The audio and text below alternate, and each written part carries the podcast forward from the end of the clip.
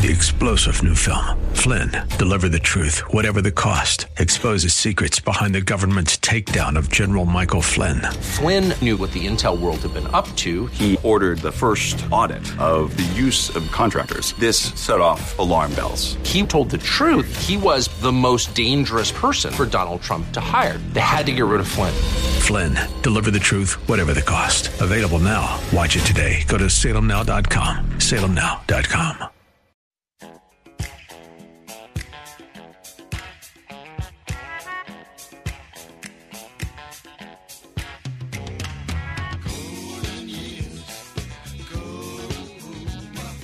It's Ask the Lawyer with Mike Connors. Got questions concerning elder or estate law? Attorney Mike Connors has the answer. He was recognized in 2012 as one of New York's top lawyers by New York Magazine and brings over 30 years' experience to the table. His office number is 718 238 6500. That's 718 238 6500.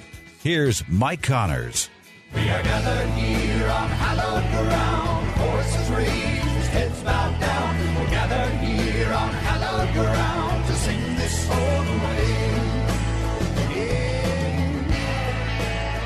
way. Welcome to Ask the Lawyer with me, Mike Connors. If you haven't heard the show before, you know, welcome. Now, if you have heard the show before, you know we we spend a part of the show talking about estate planning and elder law. And the idea behind estate planning is to pass assets from one generation to the next, paying the least amount of taxes we need to pay legally, avoiding going through court, avoiding probate. And in today's world, it's very important to avoid probate. And as far as elder law is concerned, trying to save assets from nursing home bills. The second part of the show, we talk about we talk to authors, politics, history, religion, um, and and today we have an interesting guest. You know, Samuel Mitcham who writes on different subjects, and I got to say this, he, he's different. And he, he's written a book about the end of World War II in Germany, and there are things we can learn about it. And you know, I have some personal connections there. I was stationed in, in the service in Germany in the in the seventies, um, so got to know a lot of German people, a little bit of German history. Um, you know, my father was in Germany at the end of World War II. My mother was born in Germany so there there is a you know connection there and, and and it's a weird time in history and maybe we haven't spent enough time. I mean the german people were still people even if they supported adolf hitler and of course not everybody did. My grandfather was thrown out of germany because he was said some anti-hitler things. He did business with the gypsies so he's persona non grata.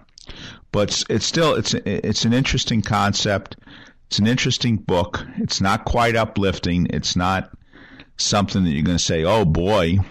But Samuel Mitcham is a very dynamic author. He's written 40 books. He's worth listening to, and his perspective is worth listening to. Don't always agree with him, but his perspe- perspective is worth listening to.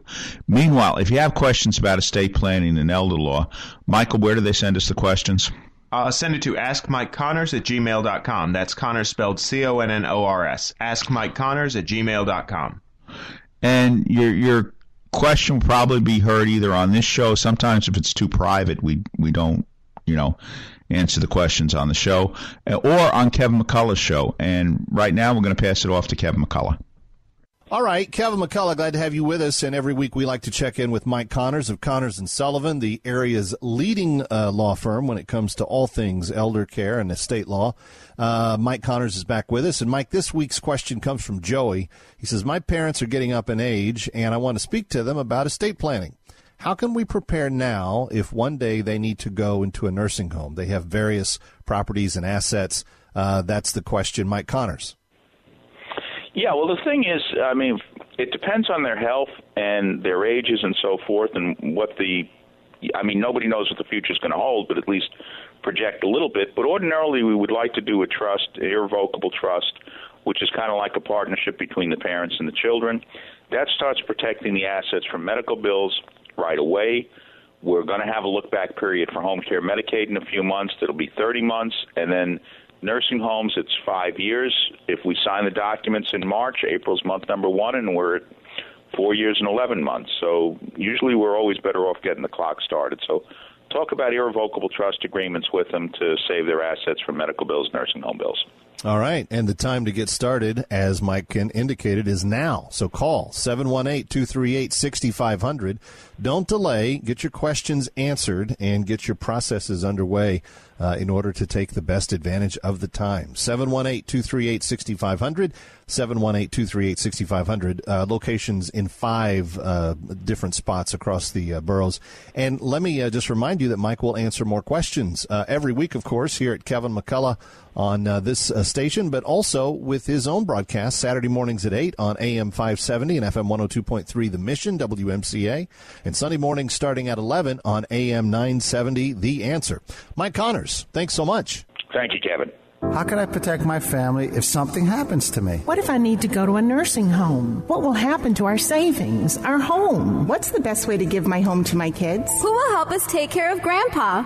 These and many other questions can be answered with a phone call to Connors and Sullivan Attorneys at Law, PLLC, 718-238-6500. Mike Connors, one of New York Magazine's top lawyers, has over 30 years of estate planning and elder law experience. Mike and his team of professionals will help you protect your assets from probate, taxes, and nursing home costs so you can have peace of mind knowing you and your family will be taken care of and protected. I'm Mike Connors, founder of Connors and Sullivan. People don't plan to fail, they fail to plan. The time to plan is now. I'm Beth Connors. Call today for a free initial consultation with one of our experienced lawyers. Connors and Sullivan in Brooklyn, Queens, Manhattan, and Staten Island. Call 718 238 6500. 718 238 6500 or If you're a homeowner age 62 or older and are finding it hard to pay off debt, or how about enjoying your retirement years with less stress? A government insured reverse mortgage may be the answer or might be the perfect solution for you and your family.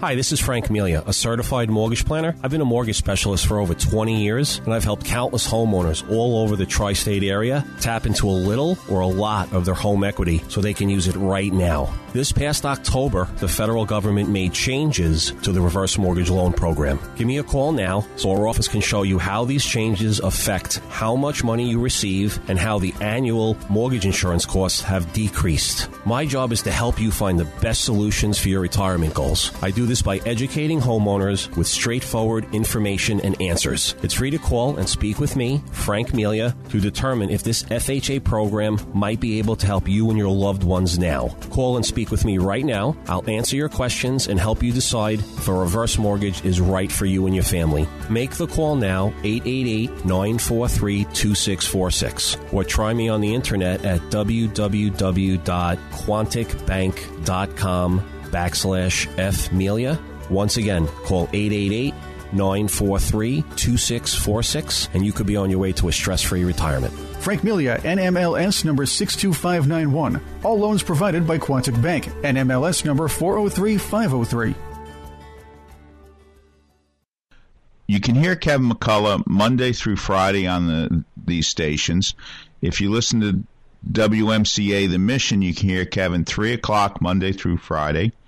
If you listen to 970 The Answer, you can hear Kevin McCullough 7 p.m. Monday through Friday, and he's got an extra hour during the week with uh, John Catsimatidis on Wednesdays.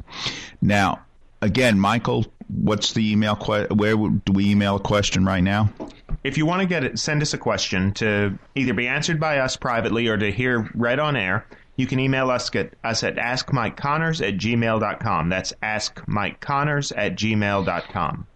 Okay, now my wife Beth just joined us, and Beth, you have a question from the email. What is it? Um, it's about someone's mother. My mother has a home in New York. She's moving to California to live with family. Can she use an attorney in California to create a trust for her New York home, or does she need to use a New York attorney? Well, you know, the answer is it, it, uh, yes. Obviously, you can use a California. I shouldn't say obviously, but obviously, you can use a California attorney to set up the trust, and you can deed the house in New York into that trust. Uh, on, you don't technically need an attorney to draw up a deed in New York, but I'll tell you something. The the system is so complicated, especially if you live in New York City, The system is too complicated. It'd be very hard for anybody who's not an attorney practicing in real estate in New York to do a deed transfer. You know, and, and this is one of the, the things occasionally, like, you know, you have these LegalZoom or other computerized estate planning documents, and they say, oh, just take the deed to the county clerk. Well, you live in New York, good luck. I mean, it's extremely difficult to record a deed in New York City if you're not used to it. You're not tied into the computer programs that record the deed. Um, it's it's not a simple thing to to record a deed in New York City. There are five six tax papers you have to file, and if you're not used to it, it's very difficult. But yes, you can use a California attorney and deed the property in New York into the trust. You can use a New York trust and deed California property into the trust. Um, California's community property states. I'd be very careful. I'd check with somebody in California if you did that. But you, you, you know, ordinarily you don't need an attorney licensed in the state to transfer a deed into a trust. I mean, we do, of course, in a lot of states you don't even use attorneys at closings, like Pennsylvania and Florida. In some cases, even New Jersey, you don't have to be an attorney to transfer a deed in those states. Now, one of the, the different states is Maryland. If you record a deed in Maryland, you need a Maryland licensed attorney to review the deed before it gets recorded. Um, most states you don't. Nebraska has some strange rules, but basically, English common law, all, well, 48, 49 states follow English What happens in Louisiana? Well- what happens in Louisiana? Louisiana is a little different. It's you can't do everything in Louisiana that you can do in the other 49 states because their law is derived from the Napoleonic Code as opposed to English common law. But the 49 states English common law, the laws are pretty much the same. And the same goes true, you know, like any uh, country whose laws are descended from from England, you know, Canada, Ireland, um, the United Kingdom, obviously, a lot of the Caribbean countries that, you know, like Jamaica and things like that, Barbados, it follows English common law. But Louisiana is slightly different, and if you're going to be transferring property in Louisiana, then I would definitely get an attorney who's admitted in Louisiana to, to do those papers. But to do it, you don't need an attorney in New York to record a deed. However, the papers are so complicated if you haven't done them before. I would strongly suggest that you use a New York attorney to record a deed. You know, in New York, it's just it's just not that simple. The forms are complicated. There are tax forms, questions on there, and again, it's, if you've done it a hundred times, it's not that complicated. But at the same time, if you're doing it for the first time and you're staring at tax forms and they're asking you questions, if you don't know the answer to the questions, it you know could take you a little bit of a hassle.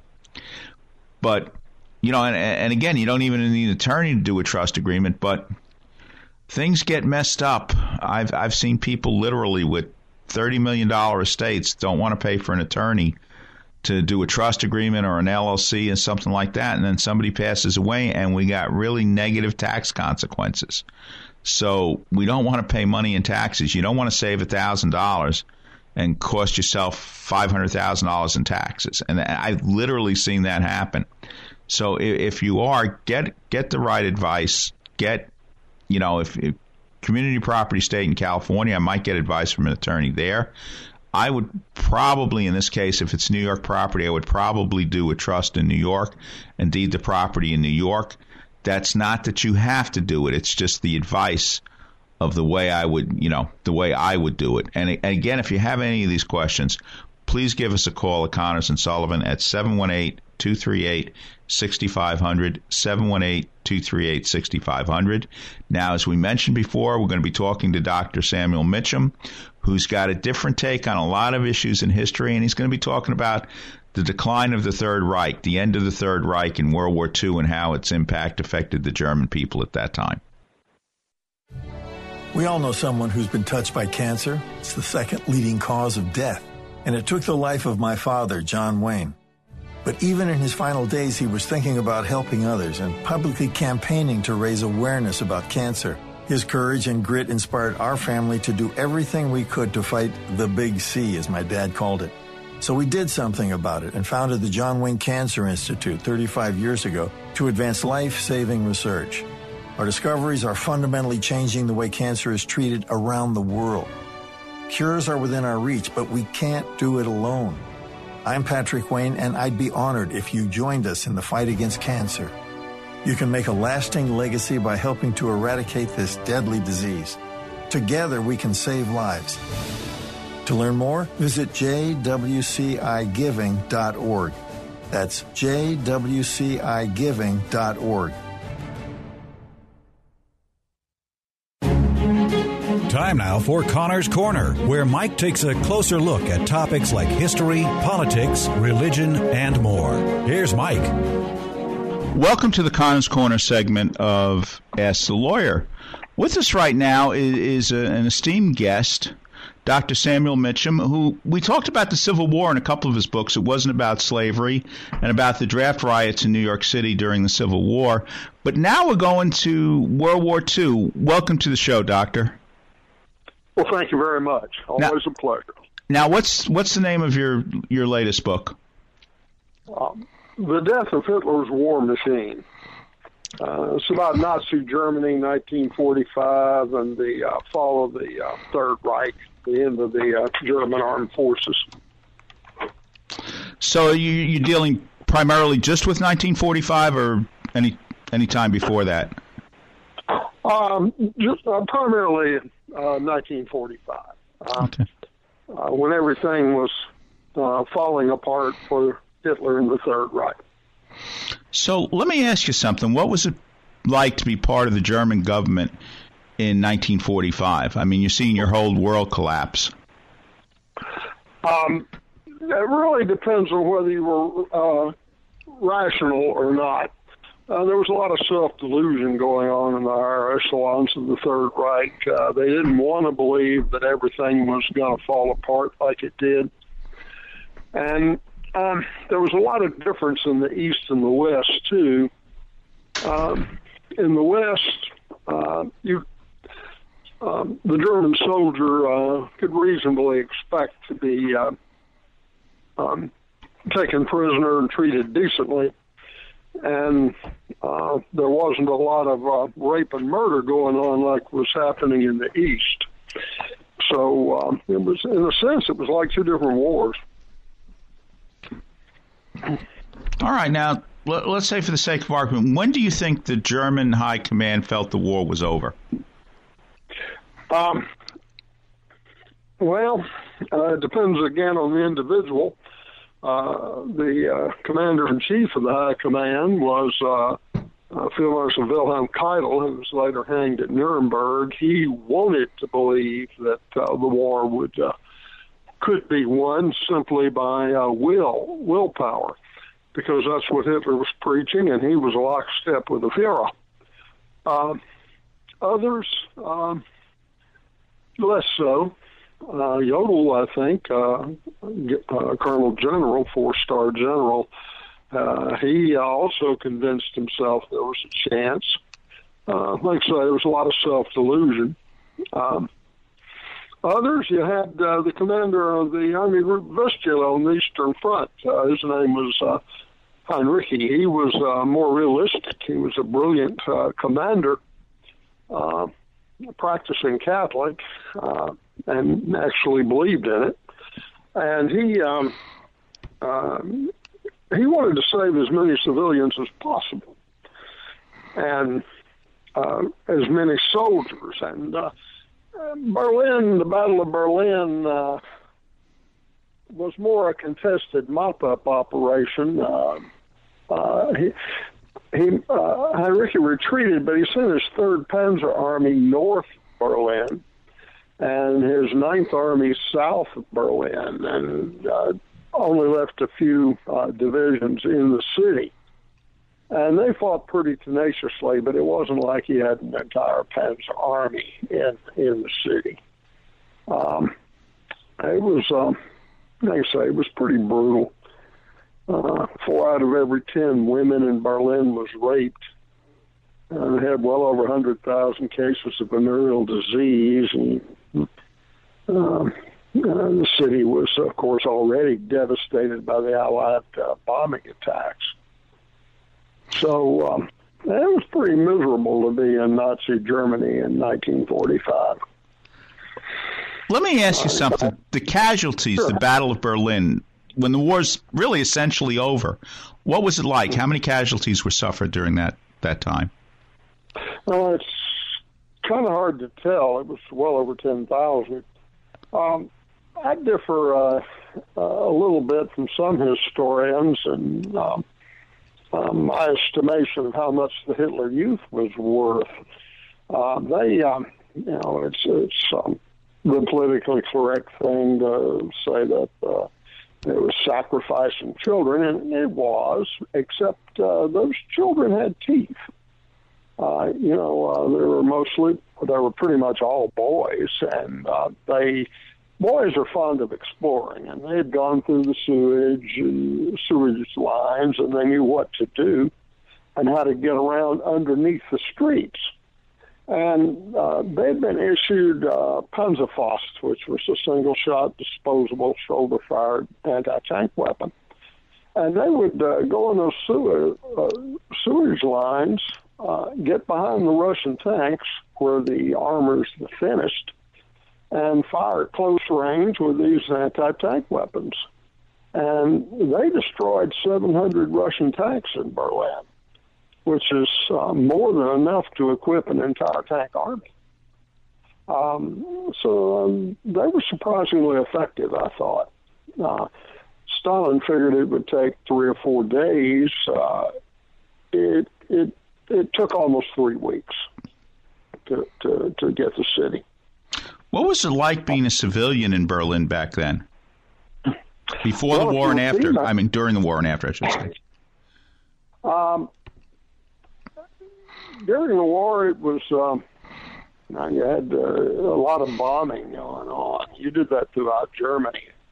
In fact, uh, 85 to 90 percent of all the buildings in the cities were destroyed.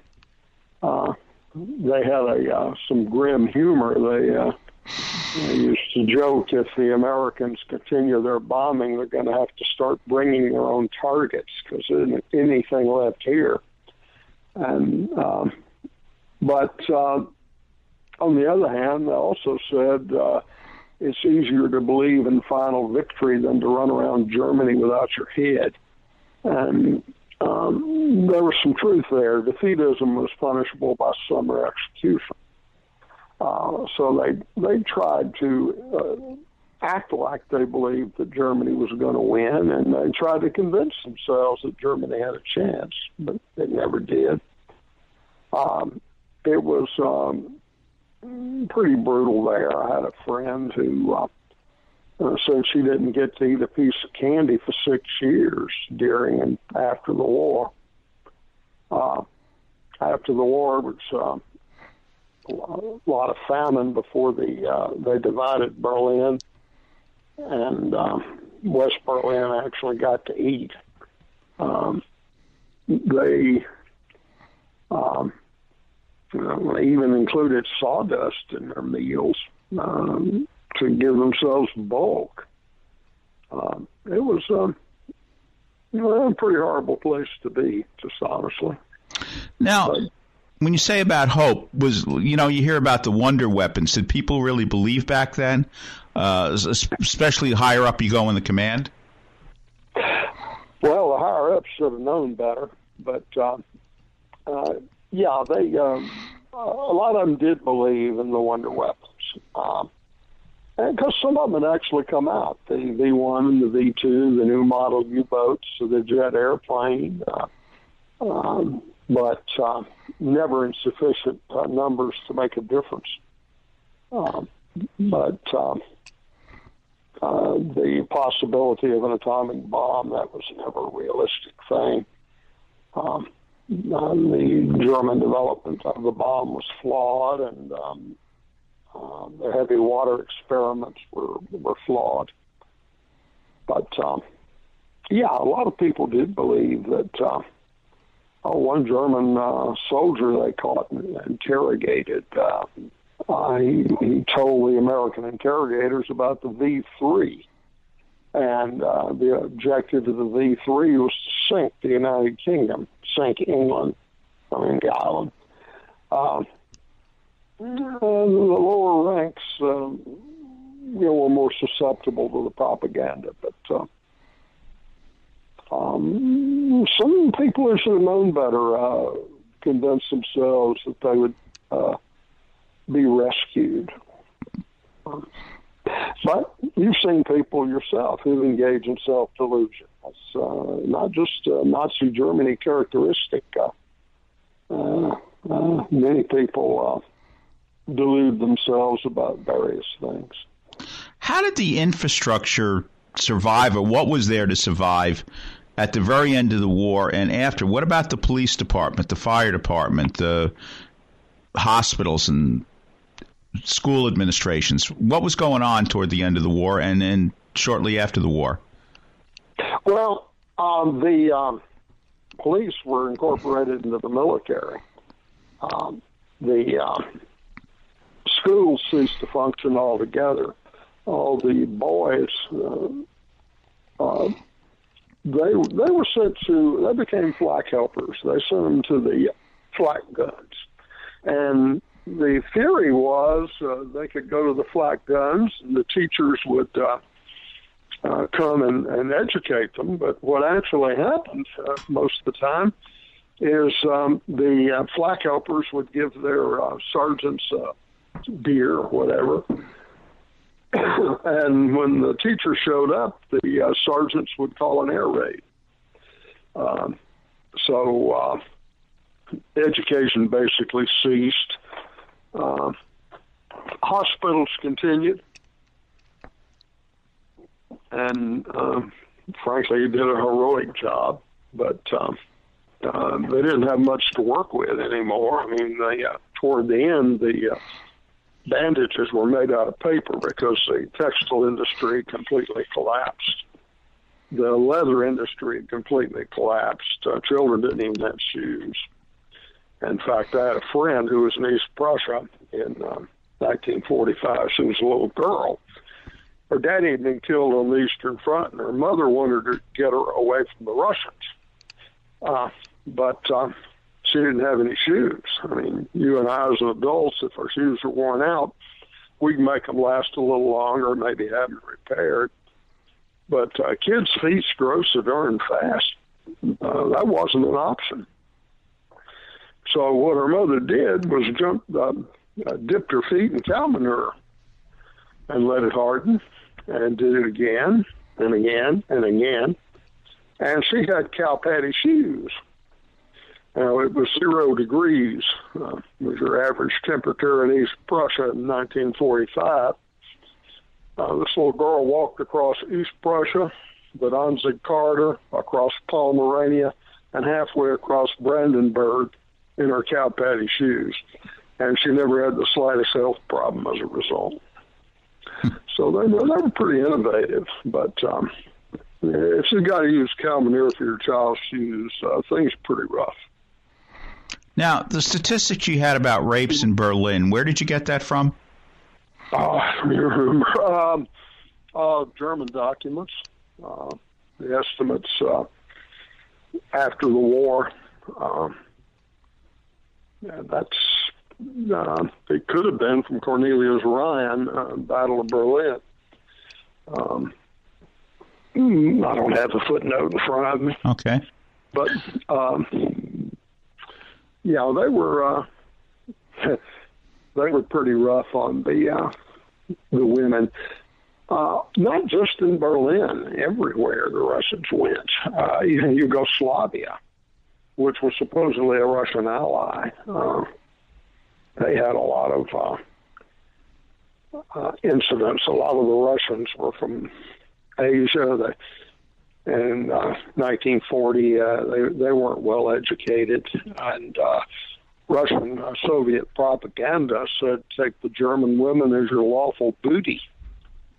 Uh, as a way to break their racial pride.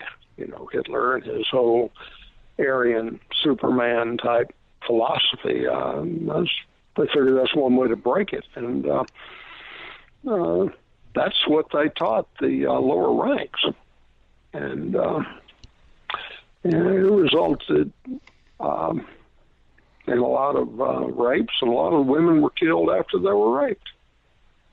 Um, it was, um, like I say, you didn't want to be in the East. In fact, that's part of my book. Um, the um, East Prussia had a population of about three million. It was probably the hardest hit of the German provinces, and uh, it and Pomerania, more than uh, what was it, two million, uh, twenty-two thousand people were evacuated by the German Navy, and they were so uh, uh, insistent on getting away from the Russians that. Uh, they would line up to get on a ship, and uh, the Russian fighter bombers would attack. They wouldn't. Uh, they wouldn't take cover because if they did, they would lose their place in line. And uh, you know, some of these ships. I talk about the Wilhelm Gustloff. I've got a couple of witnesses uh, who were on that. That was uh, the greatest maritime disaster in history. Uh, five times as many people were killed on the Wilhelm Gustloff as were killed on the Titanic. Uh, it was a strength through joy cruise ship uh, rated for 1,800 people, passengers, and crew. Uh, they put over 10,500 people on that ship, and it was torpedoed 25 miles offshore in the Baltic, where the temperature was below zero degrees Fahrenheit and sank in 45 minutes, and there uh, weren't anywhere close to enough lifeboats. And uh, over uh, uh, 8,500 people died, uh, mostly drowned. Uh, a lot of them died of hypothermia. Uh, it was more people killed there than were killed on the Titanic, the Lusitania, the Andrea Doria and the Princess of Ireland sea disasters combined. And that didn't bother the refugees at all. They continued to line up and try to get on ships. Um, you know, lost the Goya. It had 3,000 people. 300 of them got out. It sank seven minutes. And that wiped out the uh, 35th uh, Panzer Regiment, which was the tank regiment of the 4th Panzer Division, uh, the most highly decorated uh, unit in uh, Wehrmacht, uh, according to how you measure uh, decorations. But it had more of the Knight's Crosses than anybody else. Uh, it was um, kind of a mess. Let me ask you something. The the Western Front. Are there? What were the statistics? Whether you use Cologne or, or Bavaria or Frankfurt, what were the statistics? You know, there about you know the American Army, the British soldiers, whatever. Was, was there any similarity at all? Um, no, there wasn't. Uh, once we uh, captured the bridge at Remagen, German morale collapsed altogether it wasn't that the Remagen bridgehead was uh, uh, so significant from the military point of view, but from the psychological point of view, it was devastating for the Germans. Right after that, we had our greatest victory. We surrounded the uh, Ruhr pocket and captured over 300,000 Germans, and our total casualties were 17,000, mostly wounded who recovered. Uh, so that was um, uh, that was when you were having your mass surrenders.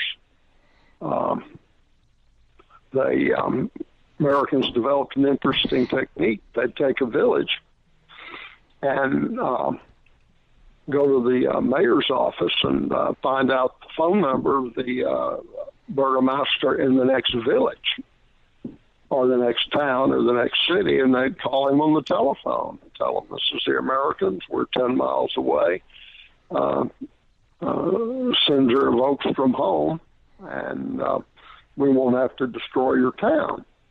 And most of the time, they actually did it. They, uh, you know, we give us 15 minutes, we'll have everybody home, and they, uh, and they did. And the Americans would come in and uh, uh, if there were any German soldiers around, they would do what uh, what they call the double Hitler salute. You know, it's when you raise both hands in the air. and uh, uh, we took village and town and city after city that same way. Which, um, like I say, the, the in the, in the West they could afford to collapse, and they did. But in the East, it was a different story altogether. Now, what happened to the German prisoners of war taken by the Russians? Uh, many of them never saw the light of day again. Um, a lot of them were worked to death. It really depended on your rank. Uh, the generals were treated reasonably well. Field grade officers uh, weren't treated so badly. The privates were often worked to death. Uh, Stalingrad's a great example. They surrounded, it was over 200,000 men in Stalingrad when it was surrounded. Over 90,000 survived. Uh, and uh, 12 years later, they finally released the prisoners. There were only 6,000 left alive. And uh, that was fairly typical. Uh, they would put them in camps where uh, oh, they marched St- Stalingrad uh, people to Siberia. It took them six months to get there, and they were often attacked on the road by uh, um, Russians or Soviet citizens who now hated the Germans, and some of them were murdered. Uh, it was um, it was bad for the um, being captured on the Eastern Front was a bad thing. Uh, on the Western Front, uh, uh, some of them did die unnecessarily, but um, uh, that was largely because we weren't prepared to take that many prisoners that quickly and uh, there was some starvation in in, in the early uh, aftermath of the war. But um, um, generally speaking, the uh, German captured West would be put to work in America or Great Britain, and uh, would get to go home in a year or two. In Russia, uh, no. Uh, in fact, it was 1955 before most of these men were released. Um, they have Konrad Adenauer, the German chancellor, to think of that. They were uh, to thank for that. They uh, uh, had a negotiation. Uh, the United States was going to recognize East Germany. Uh, Soviet Union was going to recognize uh, West Germany. They were all ready to sign the uh, the treaties. Um, I'm talking a day or two away. And uh, Chancellor Adenauer said, by the way, if the German prisoners are not returned, I will not sign. and um, he got his way. Uh, not a recommended way to do negotiations, but it certainly worked for him. They released all the prisoners, including the generals. You know, you just mentioned a name that I think has almost been forgotten by history today Konrad Adenauer. Who was he? He was the Chancellor of Germany, West Germany, uh, in the 1950s. Uh, he was a statesman. He uh, he helped bring Germany back, but uh, I think Germany would have come back anyway because of the character of the German people. Uh, they uh, probably uh, you know say anything about uh, good about the Germans, you got to uh, admit um, they're the cleanest people in the world. now, I spent three uh, years in Germany in the in the U.S. Army, so I agree with you. Uh, okay. Well, they uh, it's just a characteristic. Even in the 1920s, when we were having our uh, you know the Great Depression, I should say 1930s, we had our Hoovervilles uh, they were a mess, and uh, the Americans going to Germany would see the same thing, and, but they were astonished because it it was everything was clean. they, um, I guess it's a national characteristic, and, and not a bad one either. No, let me ask you something. The the German High Command and or we can go even officers or whatever. Did they have any remorse or guilt? I mean, obviously some of them did, but what was the general overreaction? Were they just sorry they lost, or were they did they have true remorse for what they brought onto the world? Um, I think, uh, of course, it all varies from individual to individual. I think there was a lot of remorse. Um, a lot of them didn't realize how big it uh, uh, how big it was.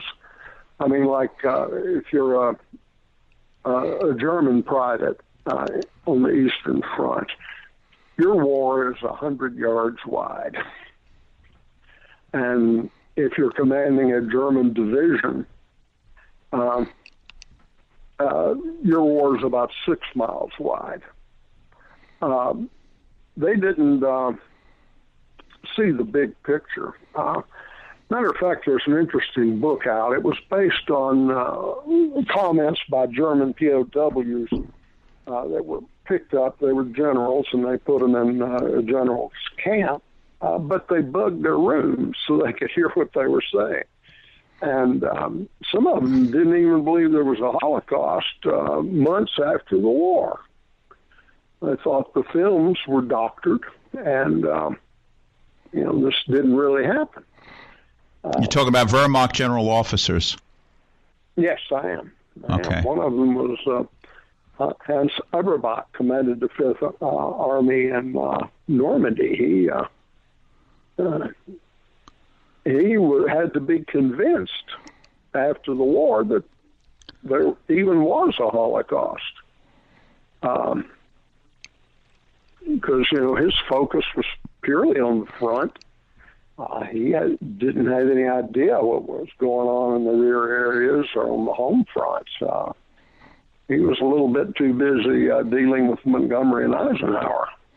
Um, and they uh, had one lady I remember. Uh, she was very highly thought of, very sweet woman, and um, they showed her the films of the concentration camps, and um, uh, she said the Fuhrer could not possibly have known, um, but he did. Uh, there were others. Uh, one set of young ladies were laughing at it. They thought it was purely a propaganda film. The Americans would come in, and after the war, they'd make everybody in a village look at a film of the showing the concentration camps and the extermination camps, the gas ovens, and um, uh, these made uh, some of the girls, uh, a couple of them, uh, view the film again because they were laughing in the first one because they thought this was all made up. Um, it took a while before it really, the horror of it really sunk into the German civilians, I think.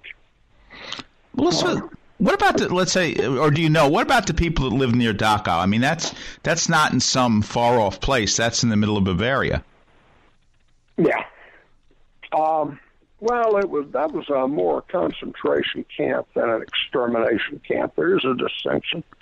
Uh, it, they did some extermination there late later, but uh, uh, they didn't know what went on behind the barbed wire. Uh, and I don't think they wanted to know. Um, they uh, couldn't do anything to stop it and uh, they just sort of turned their backs on it. They didn't. Uh, they didn't want to believe. I mean, even after the war, you may have experienced this yourself in Germany. Um, the uh, the veterans would talk to you uh, because they, uh, when I was there in the '70s, for example, they didn't have any young people. Uh, who that would listen to their war stories, the way the next generation dealt with it uh, was uh, if dad was going to talk or granddad was going to talk about the war, uh, they would politely excuse themselves. Now, this is my father's generation. It has nothing to do with me. And they didn't want to hear it. And um, like I say, they politely leave the room. Um, I guess that's one way to deal with it. Yeah, well, it's it's in some respects it seemed like World War II almost didn't happen when you were over there. You know, it, it wasn't spoken of, it wasn't discussed. I guess politeness, I don't know, by our part, they they didn't want to talk about it. You know, my my generation didn't want to talk about it. Ah, well, I went over there to research it. Uh, and I found them very receptive to talking uh, to me because I was young, and they didn't have anybody else to tell their war stories to. Uh, you know, the little veterans group, they all heard them. Um, but, uh, you know, here's a kid who's interested. Let's talk. And they would. And sometimes they'd tell you more than you wanted to know. Let me ask you, why did you do this book? Oh, uh, well, I, this that's been on the back burner for a while. I did this book. Uh, I guess one of my motivations primarily was uh, I went to the National Archives once, and I was looking for something very specific uh, in Washington D.C. And I went to a they sent me back where they don't allow the general public, and there was a big bay office there, and there was only one guy in it. He was going through the filing cabinet, and his back was to me, and I didn't want to just yell, "Hey, you!" Um, so I shouted out, "Can't you find it?" And he was kind of startled. He said, "No, I can't." Asked him, "What are you looking for?" And he said, um, "Hitler's uh, last will and testament." And I said, "Is that here?"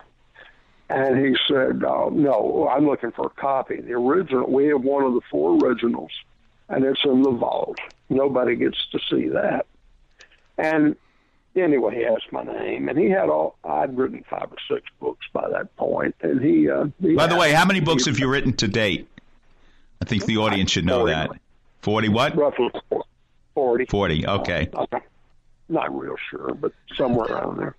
Um, we stopped counting at 40.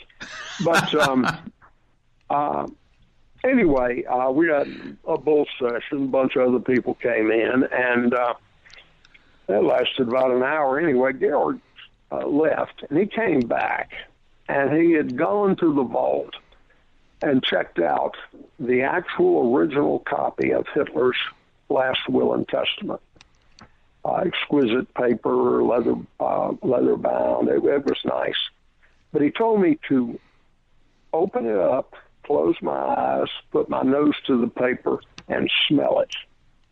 And I did that, and the odor of the Führer bunker had permeated that paper. You could still smell it: the smoke, the dampness, uh, the darkness. Uh, almost the desperation. You you you could sense it just for a second, I had the sensation that it was 1945 and I was in the Führer bunker. And um, I raised my head from that uh, paper, looked at Georg, and I said, Wow. And he said, Exactly. Uh, and, you know, ever since that happened, I wanted to write, uh, research that and write it. And um, I did it was a, it was a very surreal moment. Yeah. I mean, I mean, a, you know, blast from the past type of thing. But um, how many people survived the bunker? Do you have any idea? Um, a lot of them did. You know, everybody that signed Hitler's uh, last will and testament was dead within uh, 72 hours, but some of the big wigs got out. Um, some one of them was lucky, Helmut Mohnke, who lost uh, a leg, uh, a foot uh, in the Balkans, commanded the first SS Panzer Division, the Leibstadt Adolf Hitler in uh, Normandy. The Russians captured him, and he was lucky because the Canadians were looking for him, and they were going to try him and execute him because he shot a bunch of Canadian POWs in Normandy. Um, he was the only man I ever met who uh, was fortunate uh, to get to be captured by the Russians. Uh, uh, most of the others, uh, some of them got away. Um, most of them were captured and ended up in a Russian prison. And uh, uh, I think most of them actually survived, but it was it was a tough ten years for them. Uh, All right, the name of the book, The Death of Hitler's War Machine, the author Samuel Mitcham. Now, I guess you can find this wherever books are sold.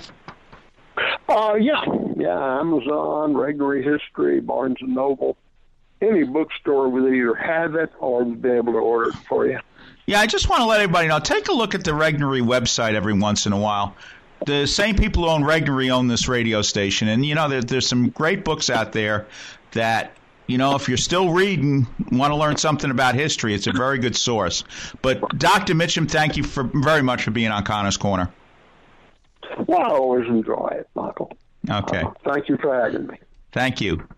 Do you have somewhere to sleep? Did you eat today? Are you making ends meet? For thousands of New Yorkers, the answer is no. For children and youth, adults, seniors, people struggling with addiction or mental illness, and for the isolated, Catholic Charities of Brooklyn and Queens is there. With 160 programs and more than 4,500 units of affordable housing, Catholic Charities is one of the largest multi-service charitable organizations in the nation. We help change lives and build communities. If you or someone you know needs assistance, call 718-722-6001 or visit ccb bbq.org.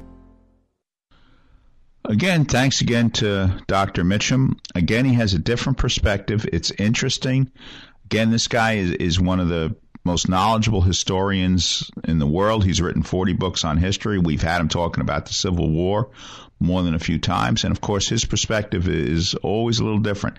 And again, it's not exactly like we had an uplifting show today, but it is still part of history, and we shouldn't forget any part of history. Um, Michael, again, if you can, you know, we didn't spend a lot of time on estate planning and elder law. If you can tell them where, if, if you're interested in estate planning, where you can get our uh, get our seminars. Absolutely. Um, if you want to see one of our online seminars, of course, we can't have them in person these days. Then it would be you want to go to YouTube.com and search Connors and Sullivan video seminar. It should pop right up. Just YouTube.com, hit the search bar, and search for Connors and Sullivan video seminar, and you should see Dad right there.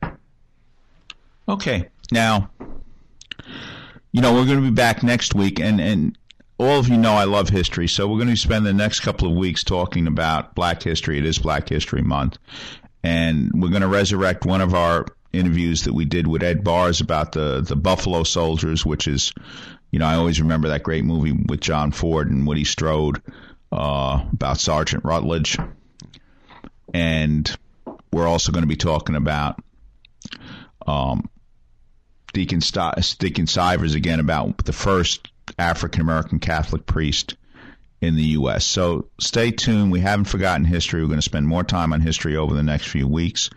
Um, Rush Limbaugh, rest in peace.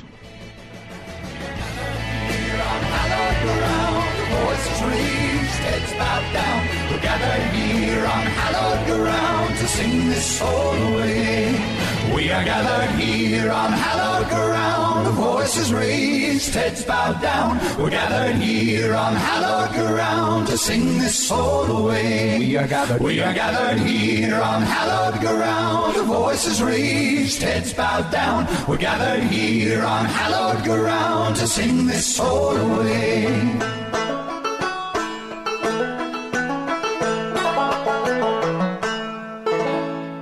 Hi, Kevin McCullough. Are you or your parents' assets protected from nursing home bills? Did you know these bills can exceed $15,000 a month? People work their entire lives to live comfortably in retirement, but when people become ill and need to go to a nursing home or receive home care, the bills can drain their assets, leaving many people bankrupt. The good news is that you can prevent that from happening if you plan in advance. Connors and Sullivan's lawyers can customize a plan that specifically protects your interests, including your home. Schedule a free comprehensive telephone consultation with Mike Connors to discuss your issues and concerns from the security of your home. Call today 718-238-6500. 718-238-6500. Don't let nursing home bills take your life's savings and leave you and your loved ones bankrupt. Don't wait another minute. Mike Connors can take you through the process by telephone and start a plan designed for you today. That's 718 238 6500. 718 238 6500. The preceding pre recorded program paid for by Connors and Sullivan Attorneys at Law, PLLC.